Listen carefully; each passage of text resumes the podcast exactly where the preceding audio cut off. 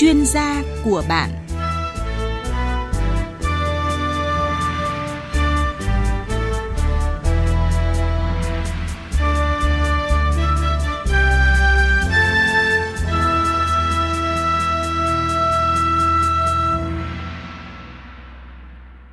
Xin kính chào quý vị và các bạn. Thưa quý vị và các bạn, chất thải từ hoạt động sản xuất kinh doanh, dịch vụ, sinh hoạt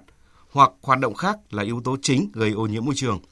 Chính vì vậy, Luật Bảo vệ môi trường 2005-2014 và đặc biệt là Luật Bảo vệ môi trường 2020 đã đưa ra các quy định về quản lý chất thải theo xu hướng ngày càng chi tiết, chặt chẽ hơn, quy định rõ trách nhiệm của từng đối tượng liên quan trong quá trình quản lý chất thải, nhằm giúp quý vị thính giả có thêm những hiểu biết quy định pháp luật về quản lý chất thải rắn trong sinh hoạt thông thường, bao gồm các hoạt động phân loại, thu gom, vận chuyển, tái chế, tái sử dụng và xử lý chất thải rắn sinh hoạt môi trường. Trong chương trình chuyên gia của bạn hôm nay, với sự phối hợp của Trung tâm Truyền thông Tài nguyên và Môi trường, Bộ Tài nguyên và Môi trường, cùng sự tham gia của hai vị khách mời, chúng tôi sẽ giải đáp thắc mắc của thính giả về quản lý chất thải rắn sinh hoạt theo Luật Bảo vệ Môi trường 2020. Xin trân trọng giới thiệu tiến sĩ Hoàng Dương Tùng, nguyên Phó Tổng cục trưởng Tổng cục Môi trường, Bộ Tài nguyên và Môi trường. Vâng, ờ, xin ờ, kính chào các quý vị thính giả. Và vị khách mời thứ hai là luật sư Nguyễn Thế Truyền, giám đốc công ty Luật Thiên Thanh, đoàn luật sư thành phố Hà Nội. Vâng, xin chào biên tập viên Đức Minh cùng uh, quý vị đang nghe đài. Trước hết xin trân trọng cảm ơn hai vị khách mời đã nhận lời tham gia chương trình cùng chúng tôi. Thưa ông Hoàng Dương Tùng, quản lý chất thải rắn trong sinh hoạt là một nội dung quan trọng được quy định trong pháp luật về bảo vệ môi trường. Vậy quản lý chất thải là gì và cái việc xử lý chất thải rắn sinh hoạt được quy định trong luật bảo vệ môi trường 2020 như thế nào thưa ông? Vâng, ờ, cái quản lý chất thải rắn là một cái nội dung rất là quan trọng trong cái luật bảo vệ môi trường 2020 và thực ra thì ờ, nó cũng đã được đề cập đến ở các cái luật trước ở đâu đó. Tuy nhiên thì cái luật lần này thì chúng ta đã tập trung vào rất là nhiều nhiều nội dung quan trọng được đề cập trong luật 2020 nó được thể hiện ở cái điều từ 75 đến 80 của luật bảo vệ môi trường 2020 khi chúng ta nói đến quản lý chất thải rắn trong đó có quản lý chất thải rắn sinh hoạt. Thế thì chúng ta phải nói đến là nó một cái một cái quá trình quản lý. Tức là từ cái việc là à, phân loại rác tại nguồn ra sinh ra sao sau đó là tập kết như thế nào rồi đổ rác ở các nhà dân hay là các cơ sở công nghiệp vân vân như thế nào. Sau đó chúng ta sẽ vận chuyển thu gom như thế nào. Rồi đến với cái quân luyện là xử lý cả cả cả bao gồm cả các cái công đoạn là tái chế, tái xử lý, tái sử dụng. Và như vậy thì ờ, trong cái nội dung lần này thì các cái vấn đề quản lý chất thải rắn được bao quát rất là rộng từ các cái câu khâu công đoạn như trên và cũng đề cập đến các cái vấn đề xử lý cả các cái bãi rác ờ, đã trôn lấp như thế nào rồi các cái chi phí ra sao vân vân thì tôi nghĩ rằng là đấy là những cái nội dung quan trọng của quản lý chất thải rắn đã được đề cập trong luật từ thực tiễn cho thấy thì cái việc phân loại chất thải rắn sinh hoạt tại nguồn là cái công đoạn vô cùng quan trọng. Nếu cái việc phân loại chất thải rắn tại nguồn được thực hiện tốt thì sẽ làm giảm cái khối lượng chất thải phải chôn lấp, giảm độc hại, giảm ô nhiễm môi trường không khí, nguồn nước, tiết kiệm diện tích đất dùng để chôn lấp chất thải rắn. Mặt khác, nếu phân loại tốt thì chúng ta có thể thu được nguồn lợi kinh tế từ các cái chất thải có thể tái chế và tái sử dụng. Vậy thì luật bảo vệ môi trường năm 2020 quy định về trách nhiệm của các tổ chức cá nhân trong việc phân loại rác tại nguồn như thế nào thưa luật sư Nguyễn Thế Truyền? Cái ờ, ai cũng biết là cái lợi ích và cái câu chuyện và việc phân loại rác tại nguồn nó quan trọng làm sao? Thứ nhất đầu tiên về cái tiêu chí chúng ta phân loại theo cái là để có thể tái chế được. Thứ hai là liên quan đến chất thải à, thực phẩm và thứ ba là những cái loại nguồn khác. Từ những cái việc phân loại được như thế từ uh, trong cái quá trình uh, sinh hoạt sử dụng thì ờ, nó sẽ tạo ra được cái nguồn lợi rất lớn. Chẳng hạn như ờ, cái nào có thể à, tái sử dụng được hoặc cho ra đốt để lấy được nhiệt lượng hay là chuyển sang làm phân bón hữu cơ nếu như mà đã phân loại được ngay từ đầu nguồn. Nhưng mà đây thì ờ, nói về trách nhiệm thì chúng ta đều biết luật đã quy định rất rõ trách nhiệm thì từ người dân, các hộ gia đình. Đấy là trong việc mà phân loại, chia ra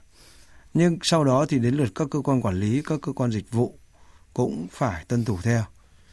Trên thực tế thì ờ, chẳng hạn như những nơi chúng tôi đang sống hoặc là trên thực tế tôi thấy đang có mấy cái câu chuyện ờ, có đủ cái phương tiện rồi có đủ theo tùy từng mỗi nơi nó có những cái ờ, điều kiện sinh sống khác nhau thế nó dẫn đến cái việc là cái phần thành phần rác thải nó đưa ra cũng khác nhau nơi này thì ờ, chất có thể chất ờ, thải mà tái chế được thì có thể được nhiều hơn nhưng nơi khác thì lại chất ờ, thải thực phẩm liên quan đến hữu cơ lại nhiều hơn. Nó dẫn đến là bây giờ bảo lấy cái xe để chở cho được hai cái loại đấy thôi là để cũng không đủ phương tiện. Thế thì đây lại là nó liên quan đến cả trách nhiệm của người quản lý nữa. Mà người quản lý đây mà không quản trị chặt ấy, thì nó lại liên quan đến câu chuyện là chi phí rồi liên quan đến cái giá thành. Nó rất nhiều cái vấn đề. Thế trong luật đã quy định rất rõ rồi, tỉnh thì sẽ phải làm cái gì, huyện làm cái gì. Và cuối cùng cấp xã, thậm chí là ngay như vừa rồi là có cả đến cả các tổ dân phố đều đã có quy định liên quan đến việc quản lý là như vậy. Thế nhưng trên thực tế thì đúng là đang có rất nhiều vấn đề mà chúng ta cần phải nghiên cứu nhiều hơn nữa để có những cái phương pháp phù hợp với thực tế, tập quán và cả thói quen thay đổi. Thưa quý vị và các bạn, bảo vệ môi trường là trách nhiệm và nghĩa vụ của mọi cơ quan, tổ chức, hộ gia đình và cá nhân. Việc xử lý chất thải rắn sinh hoạt thường là vấn đề được xã hội quan tâm và có nhiều vụ việc gây bức xúc từ việc bãi trôn lấp chất thải rắn không đảm bảo yêu cầu kỹ thuật về môi trường. Và trước khi tiếp tục tìm hiểu những quy định pháp luật về nội dung này, xin mời hai vị khách mời cùng quý vị thính giả nghe một phóng sự ngắn sau ạ. Gần 5 năm nay, con đường liên thôn tại xã Hoàn Sơn, huyện Tiên Du, tỉnh Bắc Ninh luôn trong tình trạng mờ ảo trong mây bởi khói, mùi khét từ bãi rác tự phát ở đây ngày đêm âm ỉ bốc cháy. Bà Nguyễn Thị Hoa, sinh sống gần bãi rác tạm này cho biết, nhà bà lúc nào cũng phải đóng kín cửa nhưng vẫn không tránh được mùi hôi thối khét lẹt. Bà Hoa bức xúc cho biết, hàng ngày người dân qua lại đây liên tục chứ không phải bãi hoang. Tuy nhiên, rác thải không chỉ ở thôn Móng mà cả các thôn khác tập trung về đây rác bốc mùi, ruồi nhặng bay đầy, ô nhiễm kinh khủng. Tôi là gần ngay bãi rác, vừa ô nhiễm môi trường, vừa ô nhiễm nguồn nước, không khí rồi đốt khói vào gia đình nhà tôi. Mấy cái quạt quạt mà vẫn không chịu nổi. Cho nên tôi mong các ngành các cấp quan tâm đến bãi rác ở xóm tiểu, đại thượng, đại đồng cho chúng tôi được nhờ Chị Nguyễn Thị Hà, công nhân tại khu công nghiệp Tiên Sơn, thường xuyên đi qua khu vực này cho biết, ngày nắng cũng như ngày mưa, bầu không khí nơi đây luôn được bao phủ một thứ mùi rất khó chịu, ảnh hưởng đến môi trường sống của nhiều hộ dân lân cận. Chị Hà cho biết, cả làng đều bị thế rồi, thì có chuyển đi đâu cũng thế thôi. Khói lắm, rác thải bừa bãi, người ta đốt thì nhiều loại rác mà không phân loại, mùi nó độc lắm. Chỉ có là mình bịt khẩu trang hay mình khi đốt thì mình đi chỗ khác thôi, chưa có cách gì. Không chỉ những người sống cạnh bãi rác mà không khí ô nhiễm còn phát tán hàng km, ảnh hưởng trực tiếp đến cả các xã lân cận. Người dân phải sống mòn trong nhiều năm nay. Trong nhiều cuộc tiếp xúc cử tri, người dân đã nhiều lần phản ánh về tình trạng ô nhiễm do bãi rác này gây ra, nhưng đến nay, chính quyền địa phương vẫn chưa có giải pháp kịp thời xử lý ô nhiễm rác thải. Vâng, thưa ông Hoàng Dương Tùng, ông có bình luận gì sau khi nghe phóng sự ngắn vừa rồi ạ? Vâng, à, à, qua cái phóng sự ngắn vừa rồi thì chúng ta có thể thấy thứ nhất tức là đây là nó không phải là bãi chôn lấp ờ, chất thải đúng theo đúng quy định mà đây là bãi tự phát. Vâng, bãi tự phát. Thì thực ra là cái bãi kiểu như thế này ở nông thôn trong những năm vừa qua là rất là nhiều. Chúng tôi cũng đi thấy là cứ nhiều làng là cứ đầu làng một bãi cuối làng một. Cái thứ hai tức là những cái bãi này thì uh, người ta đốt ở chỗ này là người ta đốt liên tục như thế để người ta giảm cái cái gọi là khuất mắt trông coi thì ngoài cái chuyện là mùi hàng ngày ruồi mũi và nhưng mà khi mà người ta đốt thì người ta đã vô hình chung tức là người ta đã phát đã làm gây ô nhiễm uh, nghiêm trọng ở cái khu vực đấy và khu vực xung quanh. Tức là chúng ta cũng đã biết tức là đốt rác thì nó sinh ra rất là nhiều các khí độc hại. Ờ, nhất là các cái đốt ở cái nhiệt độ thấp và không theo, đảm bảo theo các điều kiện môi trường. Thì khi mà chúng ta đốt một số các chất túi ni lông, vân vân, thì nó còn ra những chất độc hại khác như dioxin furan. Thành ra là tôi thấy rằng là cái việc mà đốt âm ỉ từ tháng này sang tháng khác, từ ngày này sang ngày khác và theo phóng sự nói thì đã gần 5 năm rồi. Thì thứ nhất là rất là chia sẻ với lại những cái nỗi khổ ở những cái nỗi ờ, nỗi khổ của những người dân sống xung quanh. À, cái thứ hai nữa là tôi cũng nhìn thấy là cái sự bất lực cũng như là cái sự ờ, có vẻ như là cũng chưa giải quyết thấu đáo của chính quyền à, các cấp. À, đương nhiên là cái tôi thấy rằng là cái chuyện là bãi rác ở đấy thì nó không phải tự nhiên mà nó lùng lùng nó mọc ra mà nó phải dần dần dần dần như thế ở những chỗ nào là những cái chỗ đất công thế trong đó thì chắc là từ đầu thì chính quyền xã thì cũng có những cái biện pháp để dọn nhưng về sau chúng thấy rằng là cái biện pháp đấy thì nó cũng không không được triệt để.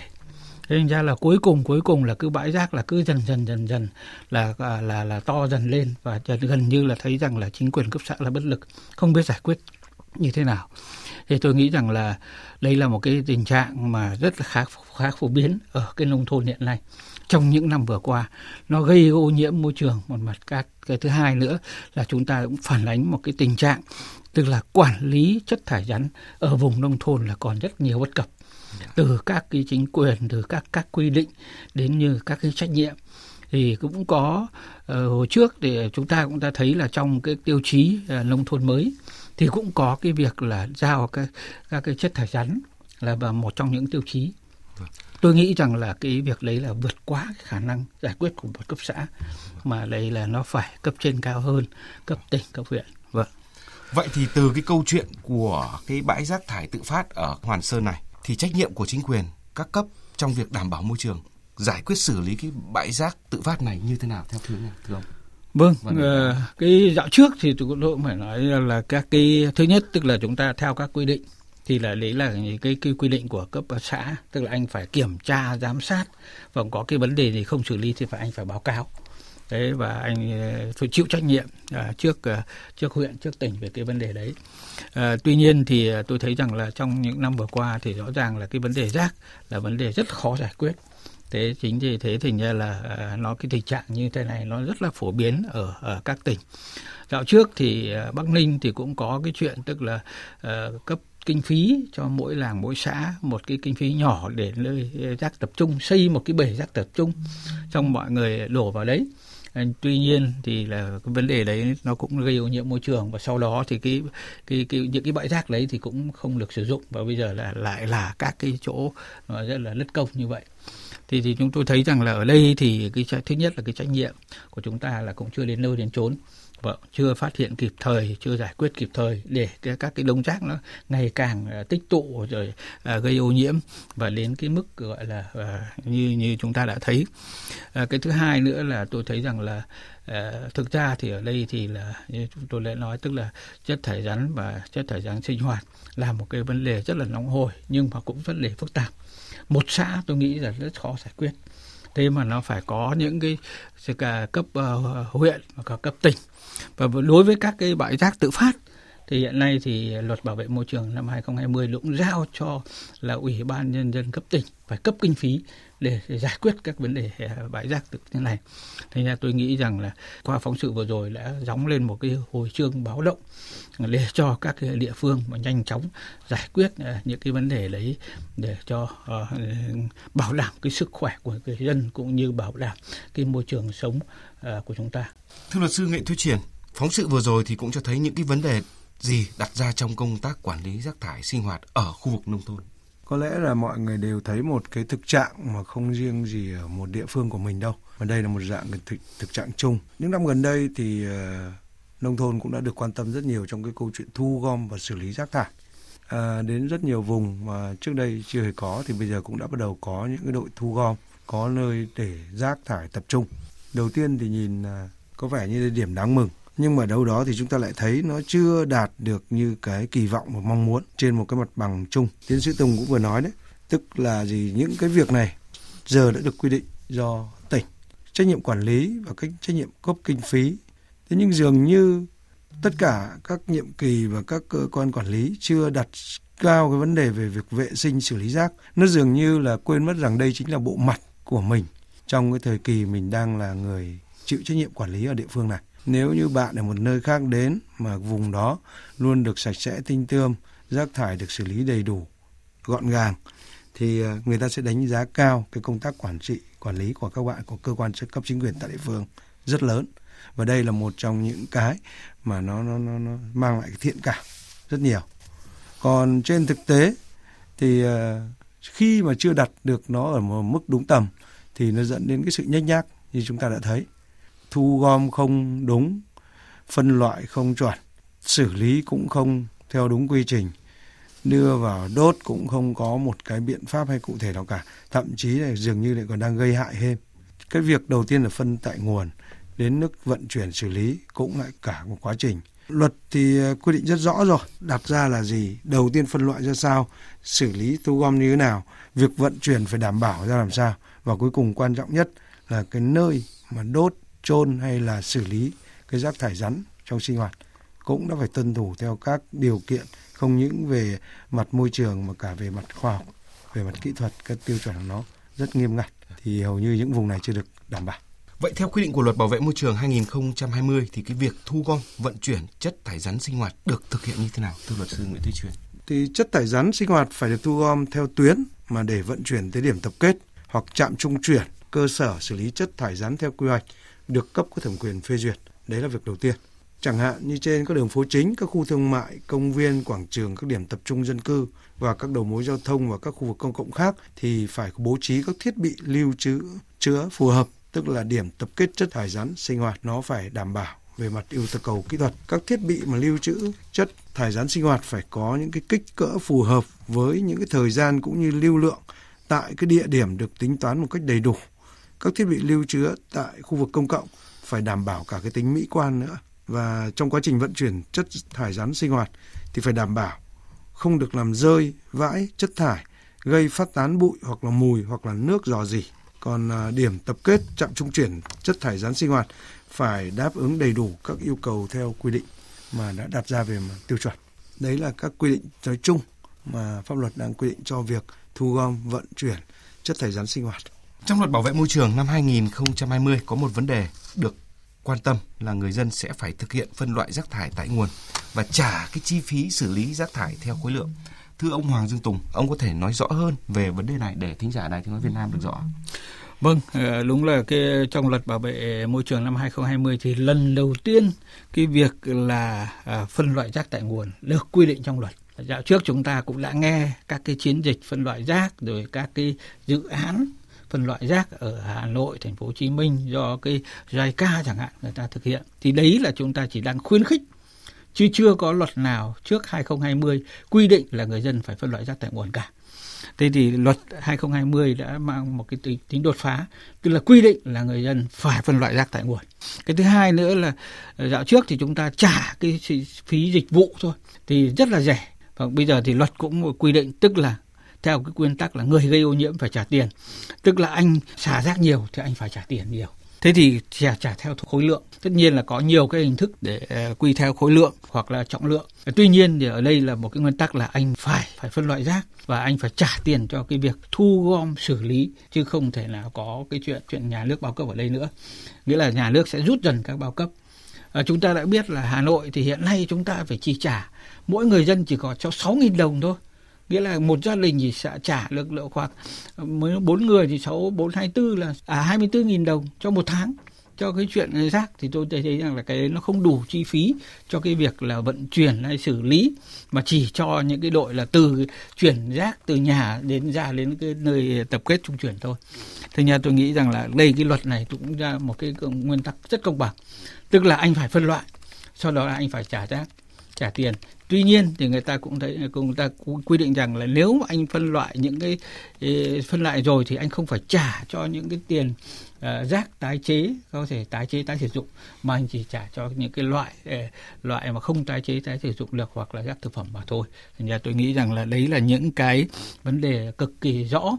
Uh, tuy nhiên thì hiện nay nhiều người cũng thắc mắc à ai lại cân đúng lại như thế nào thì hiện nay thì người, các cấp thì tại các địa phương thì cũng đang tìm nhiều cái hình thức khác nhau. Ví dụ túi theo màu túi theo kích thước để người ta giảm dần những cái ờ, những cái lình kình những cái lích kích đi. Nhưng mà người ta vẫn tính đều khối lượng tức là anh mua cái túi như thế thì anh đã mua cái túi tức là anh đã trả cái phí rồi. Chúng tôi cũng nhận được câu hỏi của thính giả Nguyễn Văn Bách ở thành phố Hạ Long tỉnh Quảng Ninh. Tôi thấy ờ, rất quan tâm về vấn đề bảo vệ môi trường nên là có thắc mắc như sau phương tiện vận chuyển ờ, chất thải rắn sinh hoạt phải đáp ứng các cái yêu cầu gì để bảo vệ môi trường. Rất mong nhận được tư vấn xin cảm ơn. Với băn khoăn này của thính giả thì xin mời ông Hoàng Dương Tùng tiếp tục giải đáp Vâng, ờ, đúng là ờ, trước thì nhiều người cũng thấy rằng là có rất là nhiều những cái việc chuyện là chúng ta thử nghiệm chúng ta thử nghiệm các cái chuyện phân loại rác tại nguồn. Ví dụ như ở Hà Nội chẳng hạn như thế ở phường Văn Chu Trinh thế thì khi mà người dân đã rất là tự giác phân loại rồi nhưng mà khi mà người ta đổ rác thế thì các đơn vị thu gom lại ụp vào một chỗ. Tức là người ta thấy rằng là cái việc là không đồng bộ giữa các đơn vị thu gom với lại khi chúng ta phân loại. Như anh truyền cũng đã nói tức là người ta cảm thấy là rất là phản cảm. Những cái việc đấy thì không thể làm gì cả. Thành ra lâu lâu cuối cùng là người ta cũng không có phân loại rác nữa. Tuy nhiên thì trong cái luật 2020 thì cũng đã khắc phục được những cái khiếm khuyết này tức là người ta quy định là người dân phải phân loại rác tại nguồn hai là phải phân loại theo những cái bao bì những cái quy định và nếu và và đơn vị thu gom thì được quyền là không thu gom với những cái những cái rác không được à, phân loại. Cái thứ hai, người ta cũng quy định rất rõ các cái thiết, trang thiết bị kỹ thuật của các đơn vị thu gom.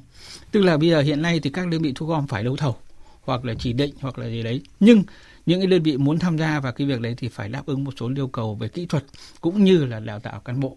Nghĩa là anh phải có những cái trang thiết bị phù hợp với lại cái rác đã được phân loại. Tức là bây giờ thì không có cái chuyện, tức là người ta đổ ụp tại một chỗ nữa rồi. Người ta phải có các thiết bị như thế. Đấy là những cái điều kiện tối thiểu để người ta tham gia cái thầu như vậy. Người ta cũng quy định cả những cái chức năng, nhiệm vụ của các ban quản trị nhà cao tầng chẳng hạn như thế. Tôi nghĩ rằng là hiện nay thì các cái quy định thì cũng đã được rõ, quy định ở trong luật cũng như trong nghị định và các cái thông tư của bộ tài nguyên môi trường. Thành ra là chúng tôi hy vọng là sắp tới đây sẽ không có cái chuyện các cái đơn vị không có đủ trang thiết bị kỹ thuật mà vẫn được tham gia cái chuyện là thu gom rác. Vâng. Liên quan đến vấn đề này thì thính giả Trần Vân Anh ở quận Ngũ Hành Sơn, thành phố Đà Nẵng có hỏi hành vi gây ô nhiễm môi trường sẽ bị xử lý như thế nào và cái việc bỏ rác không đúng quy định thì bị phạt bao nhiêu? Câu hỏi này thì xin mời luật sư Nguyễn Thế Truyền tư vấn giải đáp cho thính giả Trần Vân Anh. Yeah. Vấn đề về hành vi gây ô nhiễm môi trường thì chúng ta cũng phải giới hạn lại trong cái câu chuyện như thế nào và ô nhiễm môi trường trong lĩnh vực gì cụ thể cái chủ thể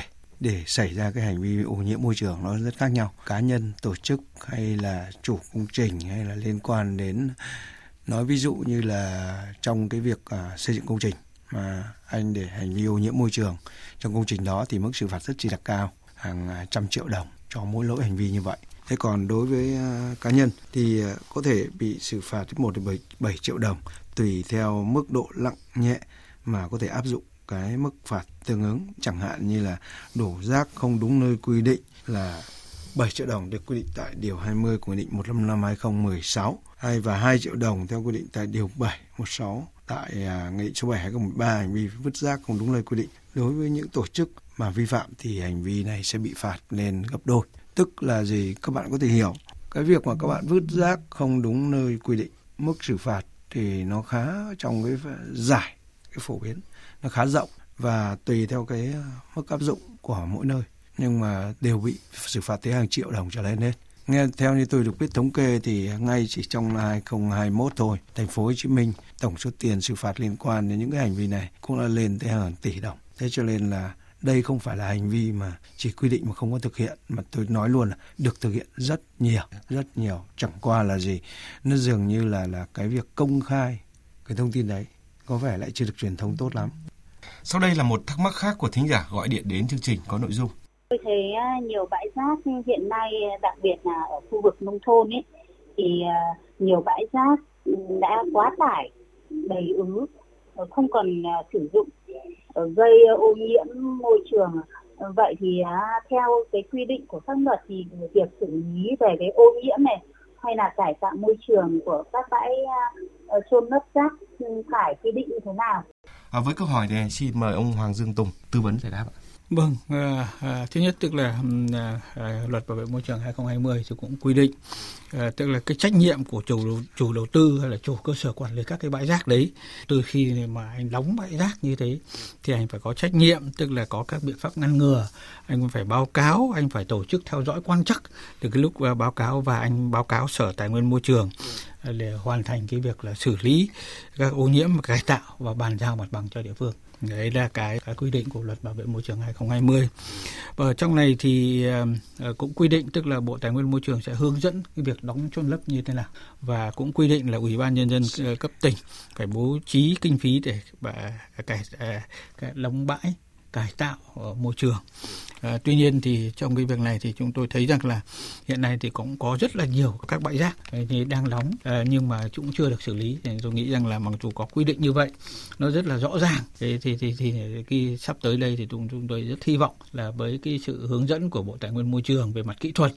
cũng như sự trách nhiệm của Ủy ban nhân dân tỉnh thì các cái chủ các bãi rác sẽ có thể hiện cái trách nhiệm hơn trong cái việc là đóng bãi và bảo vệ uh, bảo vệ môi trường rồi là phục hồi cải tạo môi trường ở địa ở, ở đó. Bạn Lê Quang Tuấn ở thị trấn Gôi, huyện Vụ Bản, tỉnh Nam Định thì có hỏi chất thải rắn công nghiệp được hiểu như thế nào và pháp luật quy định ra sao về xử lý chất thải rắn công nghiệp thông thường. À, xin mời luật sư Nguyễn Thế Truyền giải đáp cho bạn Lê Quang Tuấn. À, đúng là đây là một cái khái niệm mà cũng không phải là ai cũng có thể à, nắm được hết. À, theo quy định thì à, hiện tại chất thải rắn thông thường hay còn gọi ấy thì là chất thải rắn ở thể rắn hoặc là sệt mà chúng ta hay gọi là cái bùn thải ấy, là được thải ra từ sản xuất, kinh doanh, dịch vụ, sinh hoạt và các hoạt động khác. Chất thải rắn công nghiệp là chất thải rắn phát sinh từ hoạt động sản xuất kinh doanh, trong đó bao gồm cả chất thải rắn nguy hại và chất thải rắn công nghiệp thông thường. Thế thì để trong cái chất thải rắn công nghiệp thông thường mà bạn hỏi thì à, phân loại ra được thành ba nhóm như sau. Nhóm thứ nhất ấy, là nhóm chất thải rắn công nghiệp thông thường được tái sử dụng tái chế làm nguyên liệu cho quá trình sản xuất. Thứ hai là nhóm chất thải rắn sử dụng trong sản xuất vật liệu xây dựng và san lấp mặt bằng. Và thứ ba là chất nhóm chất thải rắn công nghiệp thông thường phải xử lý bằng các phương pháp như đốt, chôn lấp, hoàn nguyên các khu vực đã kết thúc khai thác khoáng sản theo quy định của pháp luật về khoáng sản, phương pháp xử lý khác theo quy định của pháp luật về chuyên ngành có liên quan. Mà chất thải rắn công nghiệp thông thường cũng phải được phân định phân loại riêng với chất thải nguy hại Trường hợp không thể phân loại được thì phải quản lý theo quy định về chất thải nguy hại. Thế còn cái mà phương pháp để xử lý thì đầu tiên có nó cũng phải tuân theo một số loạt các yêu cầu khá khắt khe. Chẳng hạn như thiết bị lưu trữ thì phải đáp ứng các yêu cầu như an toàn không bị hư hỏng, đỗ rách, vỡ vỏ. Bao bì mềm thì phải được buộc kín, bao bì cứng thì phải có lắp đậy để đảm bảo chất thải không dò dỉ rơi vãi ra môi trường mà kết cấu cứng chịu được va chạm là không bị hư hỏng, biến dạng, rách rời bởi trọng lượng chất thải trong quá trình sử dụng. Còn liên quan đến trạm trung chuyển hay là khu vực lưu giữ thì không bắt buộc phải xây dựng dưới dạng kho, nhưng phải đáp ứng các quy định, chẳng hạn như có cao độ nền đảm bảo không bị ngập lụt, có mặt sàn đảm bảo kín, không bị dạn nứt, không bị thẩm thấu, tránh nước mưa tràn từ bên ngoài vào, có mái che hay mưa che nắng và khu vực lưu giữ tạm thời thì phải đáp ứng các tiêu chuẩn theo kỹ thuật xây dựng còn cái ờ, ngoài trời thì phải có các hệ thống thu gom, xử lý nước, mưa tràn chảy, nước thải trong quá trình lưu giữ và có cao độ để bảo đảm không bị ngập lụt. Đấy là nói chung là rất rất nhiều các điều kiện để trong cái quá trình xử lý, bảo đảm, vận chuyển liên quan đến chất thải rắn công nghiệp thông thường. Liên quan đến việc xử lý chất thải rắn công nghiệp thì ông Nguyễn Đình Châu ở huyện Đại Từ, tỉnh Thái Nguyên thì có hỏi các cơ sở sản xuất kinh doanh có phát sinh chất thải rắn công nghiệp thông thường phải chuyển giao chất thải cho cơ sở xử lý chất thải rắn công nghiệp thông thường. Vậy thì cái điều kiện thành lập cơ sở xử lý chất thải rắn công nghiệp thông thường là gì? Vâng, xin mời ông Hoàng Dương Tùng tư vấn giải đáp cho ông Nguyễn Châu. Vâng, đây là một cái câu hỏi rất hay mà à, các cái cơ quan quản lý à, hay à, nhận được thì à, thứ nhất thì chúng ta cũng phải phân biệt tức là cái trong ờ, chất thải rắn à, công nghiệp ấy thì có chia loại à, thứ nhất là loại thông thường như anh truyền cũng đã vừa nói cái thứ hai là nguy hại thì đối với chất thải rắn nguy hại ý, thì người ta sẽ có những cái quy định riêng về cái cái cái điều kiện thành lập cái cơ sở xử, xử lý các cái chất thải rắn nguy hại. Tuy nhiên thì đối với các cái cơ sở xử lý chất thải rắn công nghiệp thông thường thì luật thì cũng có quy định tức là theo các quy định của luật bảo vệ môi trường. Ở đây nghĩa là gì? Tức là uh, cụ thể ra tức là anh phải có những cái đánh giá tác động môi trường, anh phải có cái uh, uh, xin giấy phép môi trường và trong cái giấy phép môi trường đấy thì người ta sẽ các quy định về các điều kiện về các bến bãi rồi các phương tiện anh là anh phải có các cái gắn GPS rồi anh phải có những cái điều kiện khác về bảo vệ môi trường như anh anh truyền cũng đã vừa vừa mới nói. À, tuy nhiên thì ở trong đây thì người ta cũng có quy định ở trong các cái nghị định phụ lục hai ba bốn năm ờ, ba bốn năm của cái nghị định 08 năm 2022 về cái tức là cái cấp xin phép xin giấy phép nếu mà anh à, à, nó phụ thuộc vào cái phần lề quy mô công suất và địa điểm. Tức là nếu mà anh xin cái giấy phép là à, xử lý chất thải rắn thông thường mà trên 500 tấn một ngày thế thì anh bắt buộc anh phải xin cái giấy phép môi trường và cái DTM e ở bộ tài cấp tài nguyên ở bộ tài nguyên môi trường. Hay nếu mà anh dưới 500 tức là cái trung bình nhưng mà ở trên những cái địa điểm nhạy cảm thì anh cũng phải xin bộ tài cấp tài bộ tài nguyên môi trường. Còn dưới 500 nhưng mà ở cái địa điểm không nhạy cảm uh, thì ờ, ở uh, là anh sẽ xin cái cấp giấy phép ở ở ở, ở ủy ban nhân dân tỉnh. Và theo những cái điều kiện tức là anh phải có đánh giá tác động môi trường là cái chắc chắn. Cái thứ hai là phải giấy phép môi trường. Đây là một cái điểm mới của luật bảo vệ môi trường 2020 và trong đó thì anh phải quy định tuân thủ theo những cái, cái điều kiện của ông giấy phép môi trường. Hiện nay thì cái khối lượng chất thải rắn phát sinh ngày càng nhiều vậy luật bảo vệ môi trường 2020 và các cái văn bản pháp luật có liên quan thì có những cái quy định mang tính đột phá như thế nào đến quản lý chất thải rắn để khuyến khích doanh nghiệp, người dân đầu tư sản xuất sử dụng các loại vật liệu thân thiện với môi trường thay thế cho các cái bao bì sản phẩm khó phân hủy thưa ông Nguyễn Dương Tổng. Vâng, ờ, hiện nay thì cái lượng chất thải rắn ờ, phát sinh ngày càng nhiều. Thành ra chúng ta đã thấy cái luật bảo vệ môi trường 2020 thì người ta đã quy định rất nhiều về cái việc để làm thế nào đấy để giảm thiểu. Đầu tiên là giảm thiểu cái lượng rác. Thế thì đầu tiên là chúng ta thấy là cái luật phân loại ờ, người ta đã thống kê được rằng nếu mà chúng ta phân loại tốt thì cái lượng rác có thể giảm đến 30%. Thế thì cái thứ hai nữa là sẽ có rất nhiều những cái uh, rác được tái chế, tái sử dụng nó sẽ làm cái tiết kiệm cho các cái nguyên vật liệu luôn để sản xuất ra lấy người ta nói là rác là tài nguyên mà. Đấy. à, cái thứ ba nữa tức là người ta cũng có những cái chế tài, những cái khuyến khích để làm thế nào đấy để mà mà hạn chế các cái bao bì hay là túi ni lông không thân thiện môi trường. Tôi nói lấy là cái thuế bảo vệ môi trường. Và à, đối với cái túi ni lông mà không thân thiện với môi trường thì người ta phải nộp thuế. Hiện nay 40 40 50 nghìn đồng một à, kg đấy để người ta để hạn chế những cái việc như vậy. Hay là người ta cũng khuyến khích các cái doanh nghiệp đầu tư vào trong các cái công nghệ để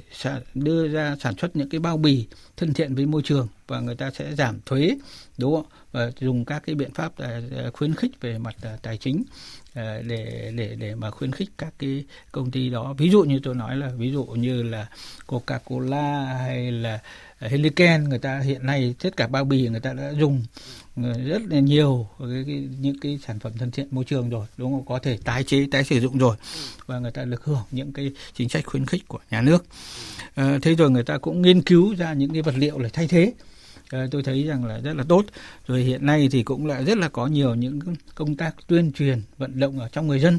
Đấy, tôi thấy là hiện nay thì cũng ờ, rất là tốt. Rồi trong luật bảo vệ môi trường thì cũng có một cái điều khoản riêng về cái cái rác thải nhựa, đúng không? rồi làm sao mà hạn chế các ờ, rác thải đại dương vi nhựa đại dương, vân vân. Tất cả những cái việc đấy thì chúng tôi nghĩ rằng là nó là một cái tổng hòa rất nhiều những cái biện pháp khác nhau để làm thế nào đấy để người dân Ờ, giảm cái lượng rác, đúng không? Thế rồi ờ, doanh nghiệp thì cũng sản xuất rồi theo những cái túi thân liên môi trường. Và tôi cũng muốn nói thêm, tức là hiện nay trong luật bảo vệ môi trường 2020 thì đã có cái, đưa ra một cái chính sách là trách nhiệm mở rộng của nhà sản xuất, người ta EPR tức là anh muốn sản xuất ra những cái vật liệu như thế thì anh phải có trách nhiệm anh thu hồi thu hồi lại và nếu anh không thu ờ, thu hồi lại để tái chế tái sử dụng. Nếu mà anh không thu hồi tái chế thì anh phải có trách nhiệm đóng góp và cho cho cho vào một cái quỹ cho một cái nơi để người ta dùng cái tiền đấy để người ta có thể tái chế khuyến khích những cái đơn vị ờ, tái chế tái tái sử dụng. Vân tôi tôi nghĩ rằng là rất là nhiều những cái biện pháp đấy uh,